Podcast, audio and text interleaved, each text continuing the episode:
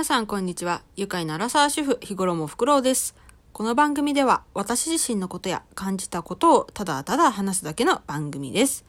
ということでですね、今日は私が聞いている、お気に入りでね、聞いている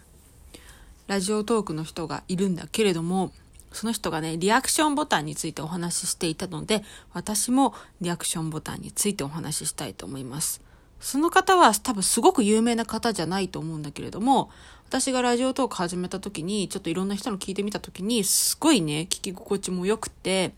聞いてて楽しいなと思ったので、お気に入りにね、登録してる人なんですけれども、その人がね、あの、あるラジオトークの投稿でリアクションボタンをね、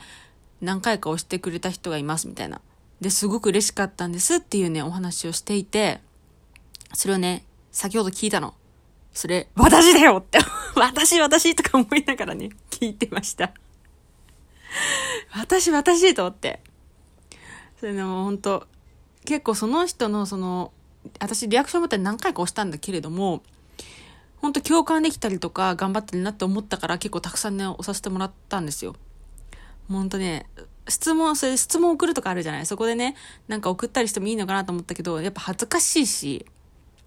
だからもう、私私と思いながら、あ、そうだったんだと思って、嬉しかったんで、それは良かったと思って、その、ラジオトークの投稿にも10回押してきました。っていう話。やっぱね、ラジオトークやってる以上ね、あの、みんなね、多分自己満足だったりとか何か発信したいためにやってる人が多いと思うんだけれども、やっぱりね、リアクションボタンをいただけるとね、嬉しいものなんですよ。私もね、一個でもついてると、あ、誰か聞いてくれた人がいたんだ、嬉しいと思うし、あとはね、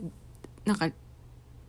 何人聞いたっていうか、何秒聞いたっていうのかな。視聴回数とかかなが見れるんだけれども、それで、それを見てね、回数が増えたりすると、あ、嬉しいなって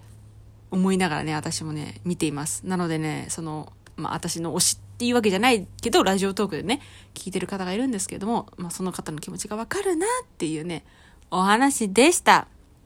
ということでですね、もしね、私にもリスナーさんがいらっしゃいましたら、リアクションボタン1個でいいので押していただけると嬉しいです。っていうことで、またね